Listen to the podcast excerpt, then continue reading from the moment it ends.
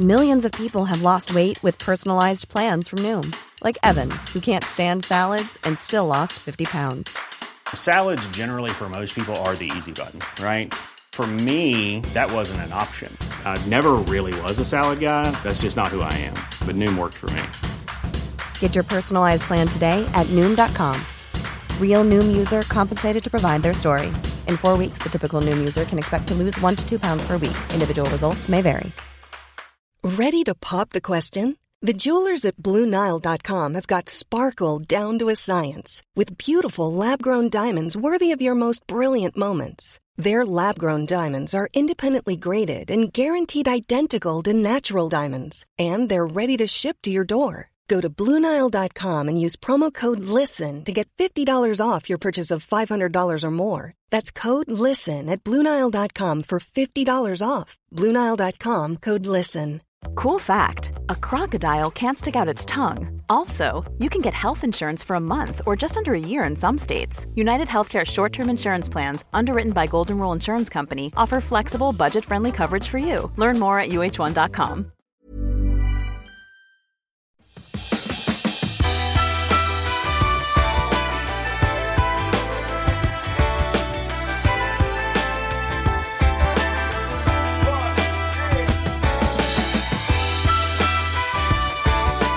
Välkommen till Klimakteriepodden med mig, Åsa Melin. Idag så ska jag hälsa Angelica Lindén Hirschberg välkommen åter. För vi ska kunna fördjupa oss i ämnet hormoner. Det som Angelica berättat hon älskar. Eh, om du inte har hört första avsnittet så kan jag rekommendera den värdefulla grundlektionen som Angelica gav oss i kvinnlig fysiologi. Idag ska vi alltså få höra mer om hur och varför östrogen kan vara effektiv hjälp för oss kvinnor i klimakterieåldern. Välkommen!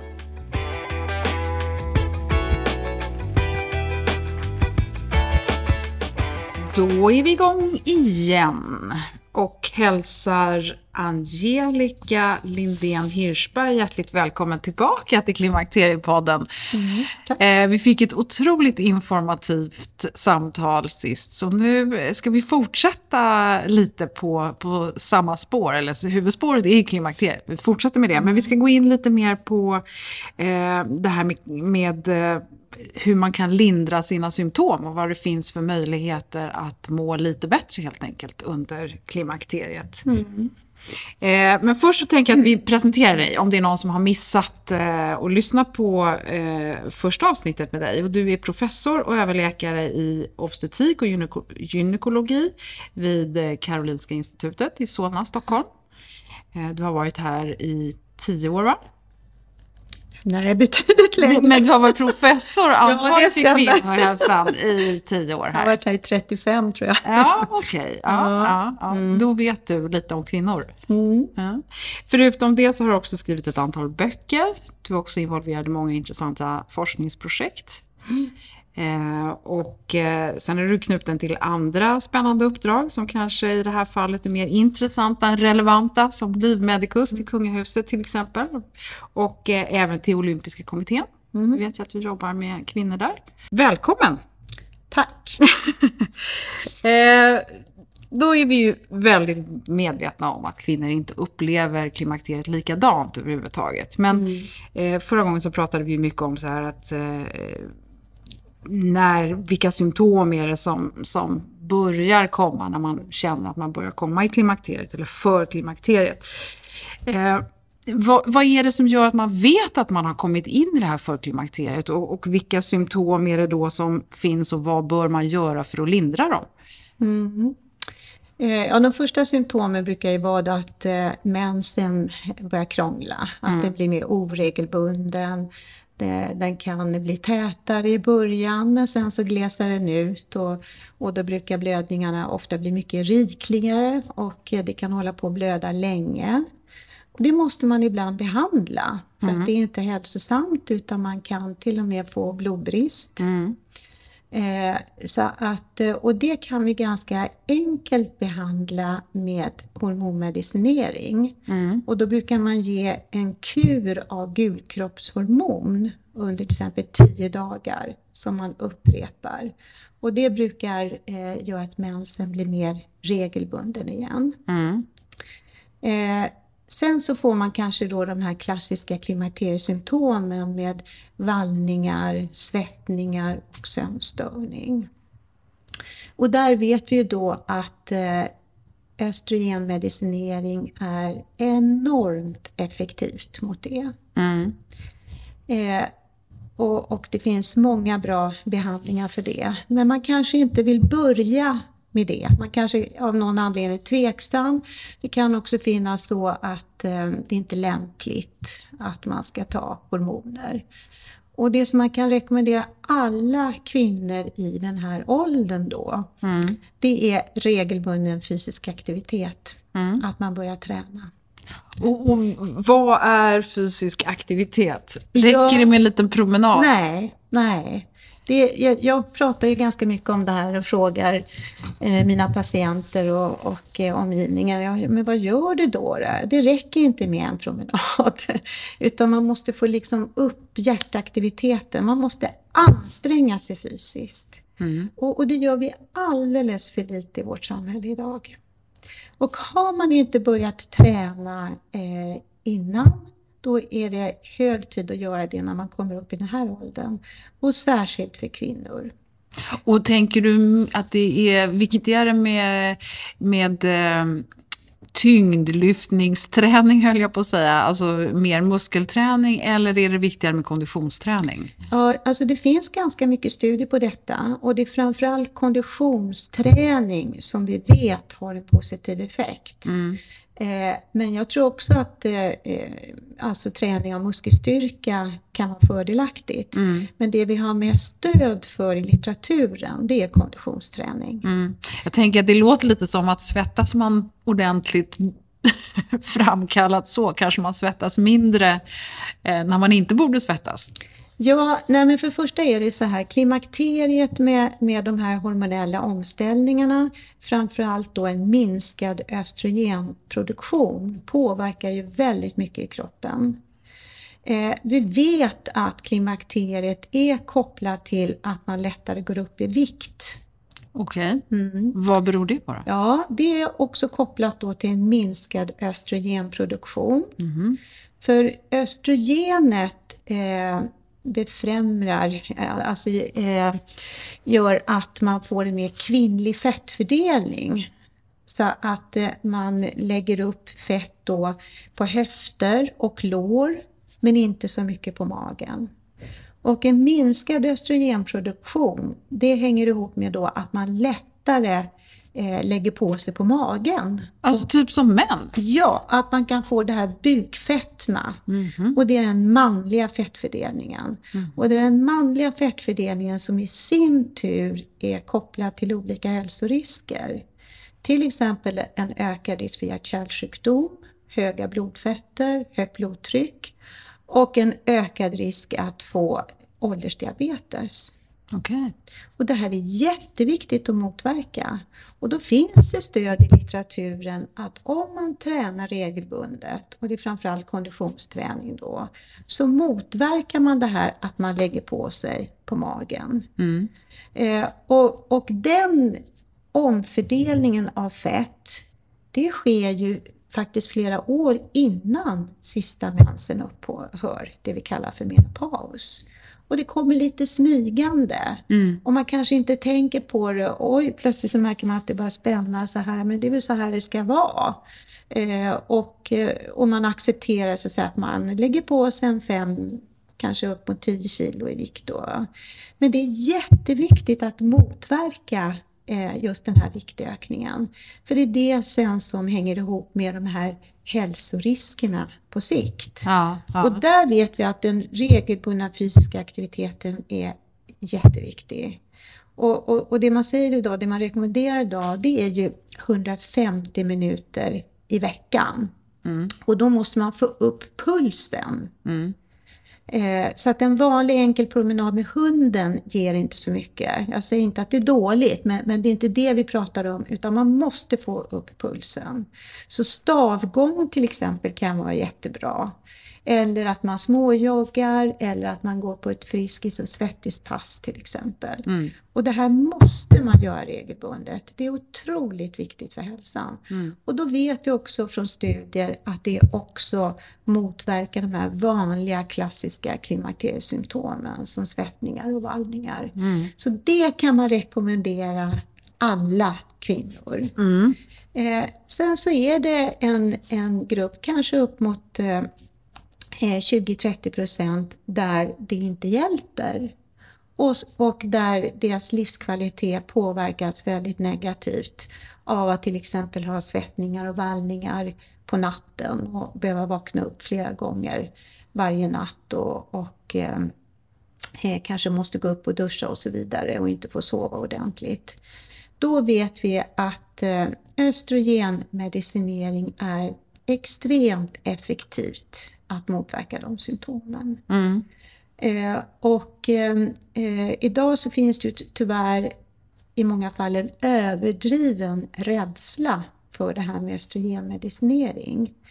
Eh, man, vad vi vet idag det är att om man ger det mot de här symptomen under en begränsad period, då vet vi att i de allra flesta fallen så överväger ju de positiva hälsoeffekterna eh, eventuella negativa. Mm. Eh, och det som många kvinnor eh, är rädda för och, och, kopplat till östrogen, det är ju risken för bröstcancer. Mm. Bröstcancer och blodpropp är väl de två vanligaste? Ja, Blodpropp, det kan vi ganska lätt hantera för blodproppsrisken är kopplad till eh, tablettbehandling med östrogen. Mm -hmm. Men det finns annan östrogenbehandling med plåster och med gel som inte innebär en ökad blodproppsrisk. Mm -hmm. Fantastiskt. Och när det gäller bröstcancer så är det faktiskt eh, Eh, felaktigt att man har kopplat det framförallt till östrogen. För att eh, det vi vet idag eh, det är att eh, det sannolikt inte är östrogen enbart som ger den ökade risken eh, för bröstcancer. Utan det är kombinationsbehandlingen med gulkroppshormon.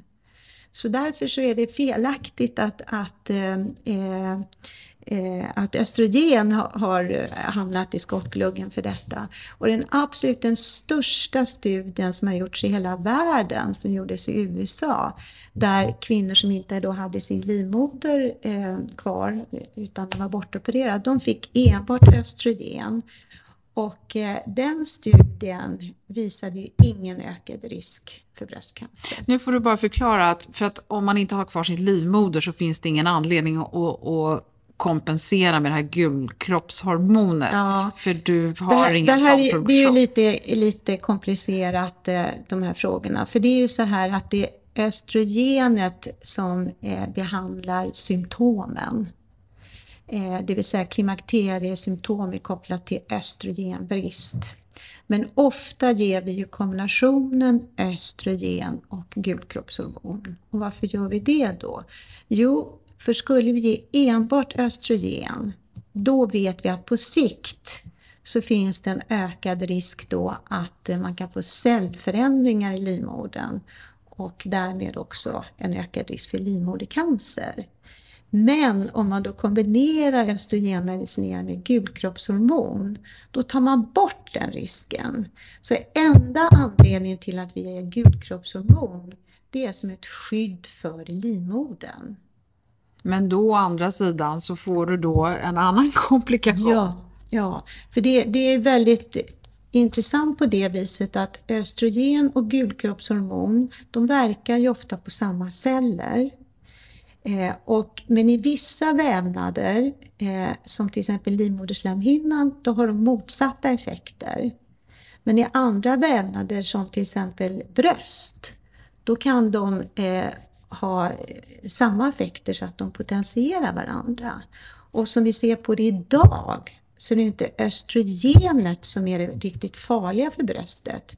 Utan vi ser att, att det är gulkroppshormonet som är boven här. Mm. Och hur, eh, alltså det här, jag tänker så här, du börjar med, först så kommer man då i det här förklimakteriet och då har man ju fortfarande en produktion av både östrogen och gulkroppshormon. Mm. Och låt säga då att man lider mycket av de här vallningarna och så vidare och då börjar du en behandling och, och då behöver man lyfta upp det här gulkroppshormonet lite grann om jag förstår dig rätt. Ja, det är ju för att reglera mensen. Okej, Så att gulkroppshormonet är också fördelaktigt för att reglera mensen. Okej. Eh, men inte för de här klimakteriesymptomen. Nej, all right. Mm. Men om du då är i den här fasen när mensen är väldigt oregelbunden och kanske hoppar och har börjat Mm. komma väldigt sällan. Om man då får ett gulkroppshormon, eh, tvingar man fram mensen onödigt länge? Eh, och då finns det olika regimer av hormonbehandling. Dels så finns det den regimen att man kan få en regelbunden mens. Ja. Och den regimen brukar vi rekommendera till kvinnor som börjar komma i klimakteriet och som fortfarande har viss egen hormonproduktion. Och då, då måste man mäta det för att veta, eller? Eh, man måste inte, men det kan underlätta. Men framförallt är det ju eh, symptomen, hur menscykeln är och så vidare. Så man bedömer det utifrån. Eh, men sen när man kanske har passerat det här förklimakteriet och kommit lite längre i, i den här klimakterieprocessen. Eh, då kan man ge en regim eh, där östrogen och syntetiskt gulkroppshormon har samma att det är samma innehåll i alla piller eh, så att det har samma påverkan på livmoderslemhinnan. Och då balanserar de här två hormonerna varandra på livmoderslemhinnan så att man inte får någon blödning. Och, och det kräver då att man redan har slutat menstruera eller att man har kommit till den fasen där ägglossningen uppenbarligen har upphört men man fortfarande kanske har blödningar väldigt långt isär så att säga. Ja, så kan, så kan man säga. Okej. Mm. Så att det som gör att man får mens då med medicinering det är ju att det här gulkroppshormonet, eh, eh, att man inte tillför gulkroppshormon. Mm.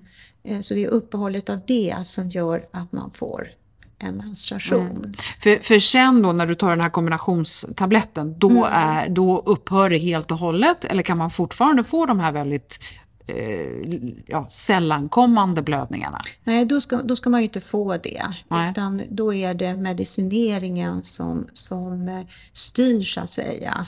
Och, eh, och, och ska balansera så att man inte ska få en blödning.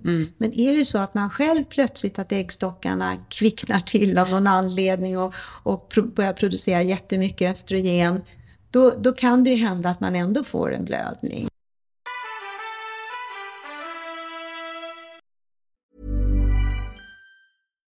Hi, I'm Daniel, founder of Pretty Litter. Cats and cat owners deserve better than any old fashioned litter. That's why I teamed up with scientists and veterinarians to create Pretty Litter. Its innovative crystal formula has superior odor control and weighs up to 80% less than clay litter. Pretty Litter even monitors health by changing colors to help detect early signs of potential illness. It's the world's smartest kitty litter. Go to prettylitter.com and use code ACAST for 20% off your first order and a free cat toy. Terms and conditions apply. See site for details. Many of us have those stubborn pounds that seem impossible to lose, no matter how good we eat or how hard we work out. My solution is PlushCare.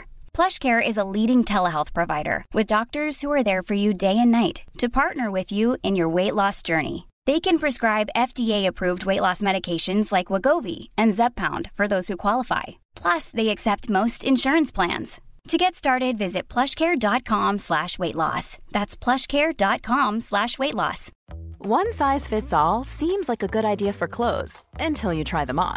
Same goes for healthcare. That's why United Healthcare offers flexible, budget friendly coverage for medical, vision, dental, and more. Learn more at uh1.com. Det är härligt att klimakteriets tabu äntligen är på väg bort. Vill man försöka klara sig utan hormonbehandling så finns nu många nya kosttillskott som lovar bland annat hormonell balans och som ska stötta brister. Jag vill lyfta min räddare i nöden, Femarell. Det har inte bara varit min utan många andra kvinnors räddning i över 20 år. Och med lång tid på marknaden, med nöjda användare, dessutom med 20 forskningsstudier så vågar jag säga att det kan vara en god idé att prova Femarell. Femarel finns på apoteken och i hälsokostbutiker. Tack Femarel som varit min samarbetspartner i många år.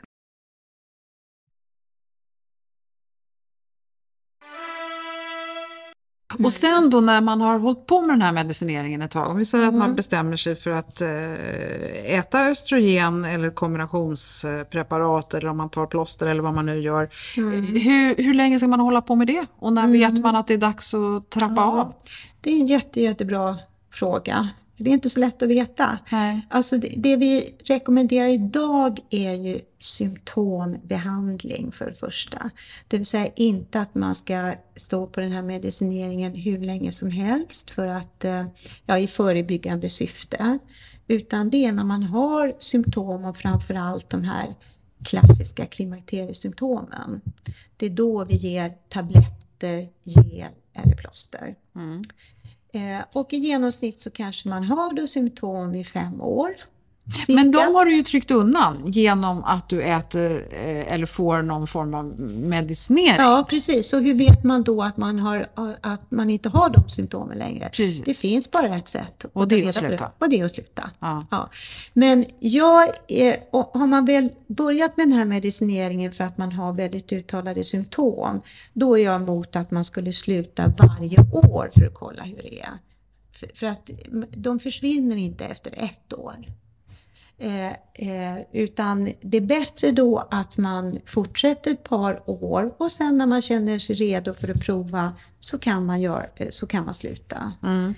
Eh, skulle det vara så då att man efter eh, fyra, fem år fortfarande har symptom så får man ha en diskussion med sin doktor och eh, man kan tänka sig att man minskar dosen och se om det fungerar bättre. Eh, men det, om det inte finns några så att säga, risker, individuella risker hos den här patienten så är det inte så att man måste sluta efter fem år. Enligt internationella riktlinjer nu så har man luckrat upp den där femårsgränsen. Eh, så att i vissa fall så kan det vara befogat att man faktiskt fortsätter sin behandling. Eh, en av de saker som inte ja, eller som, som ingår i besvären i de här torra slemhinnorna som du nämnde i förra avsnittet, mm. att de kommer så att säga efteråt och de mm. blir då värre med åren. Mm. För där, eh, för deras skull behöver du ju, för slemhinnornas skull så behöver du ju östrogenet. Ja. Hela tiden. Och, och då tycker jag det är jätteviktigt att hålla isär som medicinering som påverkar hela kroppen, det vi kallar för systembehandling, jämfört med lokal östrogenmedicinering. För det, det är den här första eh, formen av medicinering då, alltså tabletter, plåster och gel, eh, som kan vara kopplad till en något ökad risk på bröstcancer på sikt. Eh, Medan lokal östrogenmedicinering, det finns ingen koppling till någon ökad risk för någon cancer. Så det är, det, det är en helt annan typ av behandling och det är jätte, jätteviktigt att understryka. Tyvärr är det så att de här knäppa bipacksedlarna, informationen som står där är ju, är ju felaktig för det står om samma risker för den lokala behandlingen som för systembehandlingen. Och, och det är verkligen eh, ett eh, gissel för oss eh, som förskriver den här medicineringen. För, för att det skrämmer ju patienterna helt Självklart. i onödan och helt felaktigt. Och det har man internationellt försökt att och ändra på men det är väldigt, väldigt svårt därför att de tillhör samma grupp av läkemedel. Mm. Eh, för att eh, de här lokala symptomen de kan eh, vara nog så eh, besvärande och innebära mycket lidande. Eh, nämligen då att, att, eh, man, att det kan påverka ens samliv, att man kanske inte kan ha medverka vid ett samlag överhuvudtaget. Och eh, att man lättare då får lokala infektioner med slidkatarrer och ökad risk för urinvägsinfektion och så vidare. Om man eh, kommer in i klimakteriet för tidigt i livet, eh, ja, när man säger för tidigt, det som inte är normalt då, att innan 45-årsåldern, så måste det vara väldigt svårt att avgöra att det är det, att ens dra den slutsatsen. Eh, vad har du för råd och rekommendation till kvinnor och vad är det man ska vara uppmärksam på? Och hur, hur ska man stötta dem? Ja, alltså definitionsmässigt då eh, så är det att, att man hormonellt sett eh, har kommit till klimakteriet före 40 års ålder. Och eh, vi vet att det berör ungefär 1 av alla kvinnor. Så det är ju inte jättevanligt, men det är inte jätteovanligt heller. Nej. Och då kan man alltså som en ung kvinna få precis samma symptom som kvinnor i 50-årsåldern. Det vill säga vallningar och svettningar. Och det här är inget normaltillstånd. Eh, och då vet vi att utan behandling, alltså då eh, östrogenersättning handlar det om då, eh, så vet vi att man löper eh, stora hälsorisker. Det är en klart ökad risk för hjärt-kärlsjukdom, eh, ökad risk för död i förtid i hjärt-kärlsjukdom, ökad risk för benskörhet och fraktur. Och eh, det som vi har fått mer data på nu under senare år är också en ökad risk för demens. Och vi vet ju då att östrogen eh, har ju, skyddar ju mot, mot eh, de här hälsoriskerna.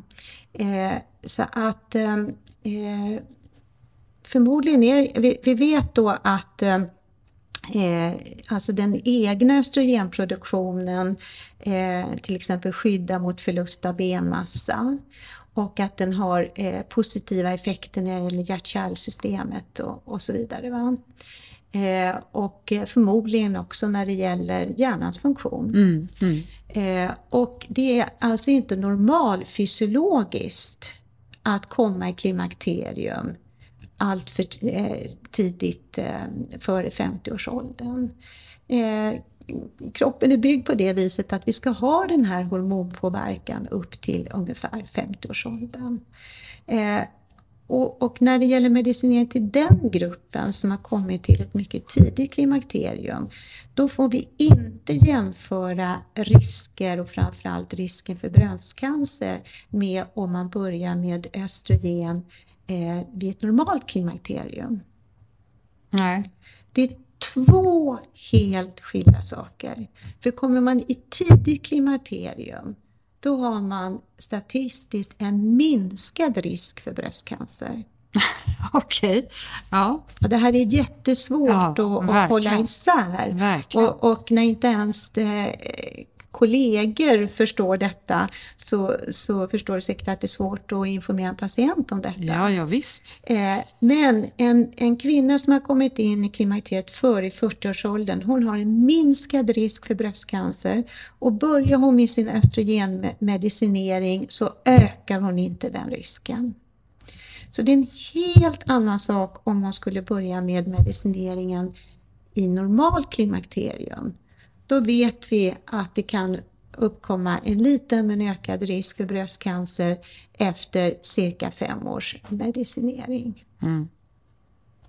Så det här måste vi hålla isär. Och då är det en pedagogisk utmaning att förklara för en patient eh, som är ung då och har eh, det här onormala tillståndet att här handlar det om östrogenersättning, inte att vi ger ett tillskott. Nej, jag förstår. Utan tror- att vi ger en e- ersättning Hjälper det som kroppen inte orkar producera som själv. man normalt Ja, skulle okej. ha så att Ja, säga. ja. Eh, och om hon då läser samma bipacksedel så det man läser det är oftast det man tror mer på än det man hör, eller hur? Så står det skriftligen, då måste det vara sant. Mm. Tyvärr är det inte så. Och det är så mycket som står fel i de här bipacksedlarna, för det är inte gjort för att patienter ska läsa, utan det är gjort för att industrin ska ha, ha vad ska jag säga, sin Ryggfri, ja, mm. det är det, och, och det är väldigt svårt att förklara det. Om man tar eh, östrogen eller andra Mm. hormoner under, vare sig man kommer för tidigt klimakterie eller om man kommer i normal, Mm. eller börjar i förklimakteriet innan man har haft menopaus. Drar man ut på, på klimakteriet på något sätt? Eller så kan, kan man förhindra att det pågår så länge om man inte äter östrogen? Mm. Det, finns det en, en Om man börjar med östrogenmedicinering i normalt klimakterium, eh, då, det är inte så att medicinering i sig påverkar det här förloppet. Nej. Det, det gör det inte. Eh, utan det är inte minst genetiskt bestämt i, i förväg. Så det är inte så att man skjuter upp klimakteriet. Men, men däremot så blir det en omställning när man slutar med medicinen. Så att eh, om man nu eh, har tänkt att testa och se hur det fungerar utan medicin, då, då måste man ändå eh, ge kroppen en, en chans att på något vis eh, eh, uppnå en slags balans efter att man har slutat. Tillbaka Ja. Ja. Eh, Och jag brukar säga eh, minst sex veckor eh, kan det ta innan medicinen har gått ur kroppen och, och, eh, och ytterligare tid innan liksom kroppen har hittat en ny balans. Man Mm, måste ju ha mm. lite tålamod i det också. Är det lite samma sak när man börjar med eventuell medicinering också? Att man får Mm. vänta så länge? Ja, alltså man märker ju om man har uttalade klimakteriesymptom då, då kommer man successivt märka en, en förbättring och det kan, förbättringen kan man känna av efter ett par veckor.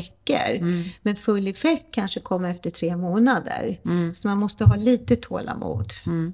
Om man inte har så allvarliga besvär, om man inte har de här vallningarna och problem med, med sömn och så vidare. Mm. Eh, skulle du, finns det fördelar att ändå ta östrogen? Nej, idag så rekommenderar vi ju inte det. Eh, Det kan finnas fördelar men, men eh, vi har inte de rekommendationerna för att det finns både risker och fördelar. Det vi vet är ju att, att eh, eh, det kan vara fördelar när det gäller benmassa och eh, faktiskt också hjärt-kärlsjukdom om man börjar i tidig anslutning till eh, till menopaus. Men enligt de riktlinjer vi har idag så rekommenderar vi inte förebyggande medicinering Ja. utan det är symptombehandling. Mm. Så det är ju om man har de här klimakteriesymptomen. Och ska man stå emot då, vara duktig flicka och säga äh, så farligt är det inte, jag klarar mig. Det, ja, att vakna Nej, gång. jag tycker så. inte det och framförallt så är det ju inte fel att man ändå söker för detta och får träffa en gynekolog och få diskutera sina symptom. Mm. Eh, och, eh, och att man åtminstone törs överväga och fundera om, om man skulle må bättre. Eh, men det är ju inte så att alla ska behöva ha medicinering. Utan det finns ju också andra sätt att avhjälpa symptomen och inte minst det som jag tjatar om då, fysisk aktivitet. Det gäller systembehandling av östrogen, alltså då återigen tabletter, eh, gel eller plåster. Då, då ska man ju rekommendera en, en begränsad behandlingsperiod. Men sen om vi pratar om den lokala behandlingen, alltså lokalt i underlivet, då är det en medicinering som man skulle kunna fortsätta med livet ut. Mm. Mm. Den är extremt effektiv att motverka symptom på torra slemhinnor. Och eh, den är inte kopplad till några risker. Eh, men man måste, man måste fortsätta med det kontinuerligt. För är det så att man, man gör uppehåll, då försvinner effekten ganska snabbt. Är det någonting där som du tycker vi har missat? Många kvinnor är rädda för det här med östrogenmedicinering. Men då vill jag säga att kraftig övervikt är en starkare riskfaktor att få bröstcancer än vad östrogenmedicinering är. Och det pratar man inte mycket om. Nej. Mm. Jag tänker eh, att vi har kommit ganska långt i det här komplicerade ämnet och jag tror att vi eh, får nöja oss där för idag. Eh, en, en sista liten grej bara. Vad är ditt personliga bästa råd och tips till alla kvinnor där ute som är i eller på gång eh, eller lite efter klimakteriet? Mm. Ja, det, det kanske låter tråkigt och osexigt, men, men det är att eh, ha en hälsosam livsstil. Det är det som är verkligen A och O. Att man också tänker på vilken kost man äter, att man äter hälsosam kost och inte för mycket.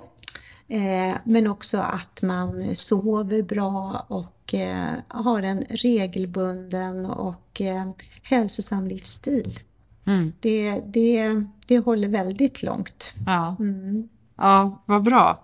Det låter som att det är universalmedlet för allt, eh, att man ska ta hand om sig själv. Mm. Och med det så vill jag jättegärna tacka dig för din tid. Fantastiskt att ha haft dig här idag. Eh, och eh, har vi tur så får vi höra dig någon mer gång. Men eh, för idag så är vi jättenöjda. Mm. Tack. Tack.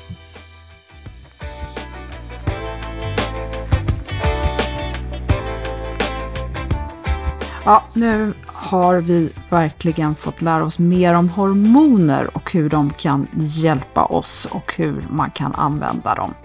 Eh, vi fick ju också väldigt klart för oss att motion är viktigt och en som kan mer om motion i samband med klimakteriebesvär så är det Mats Hammar från Linköpings universitetssjukhus.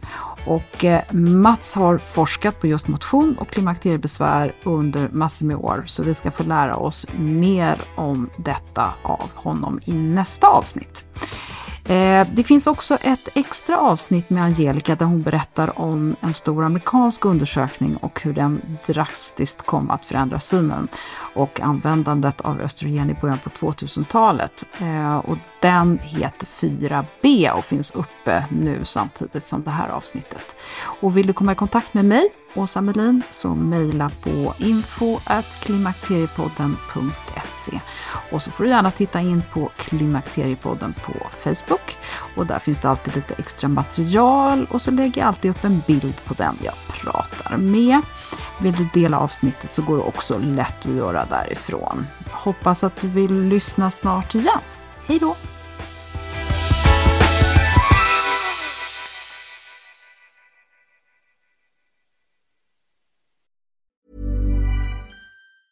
Planning for your next trip? Elevate your travel style with Quince. Quince has all the jet setting essentials you'll want for your next getaway, like European linen, premium luggage options, buttery soft Italian leather bags, and so much more. And it's all priced at 50 to 80% less than similar brands. Plus, Quince only works with factories that use safe and ethical manufacturing practices. Pack your bags with high-quality essentials you'll be wearing for vacations to come with Quince. Go to quince.com slash trip for free shipping and 365-day returns. Ever catch yourself eating the same flavorless dinner three days in a row? Dreaming of something better? Well, HelloFresh is your guilt-free dream come true, baby. It's me, Kiki Palmer. Let's wake up those taste buds with hot, juicy pecan-crusted chicken or garlic butter shrimp scampi. Mm. Hello Fresh. Stop dreaming of all the delicious possibilities and dig in at HelloFresh.com. Let's get this dinner party started.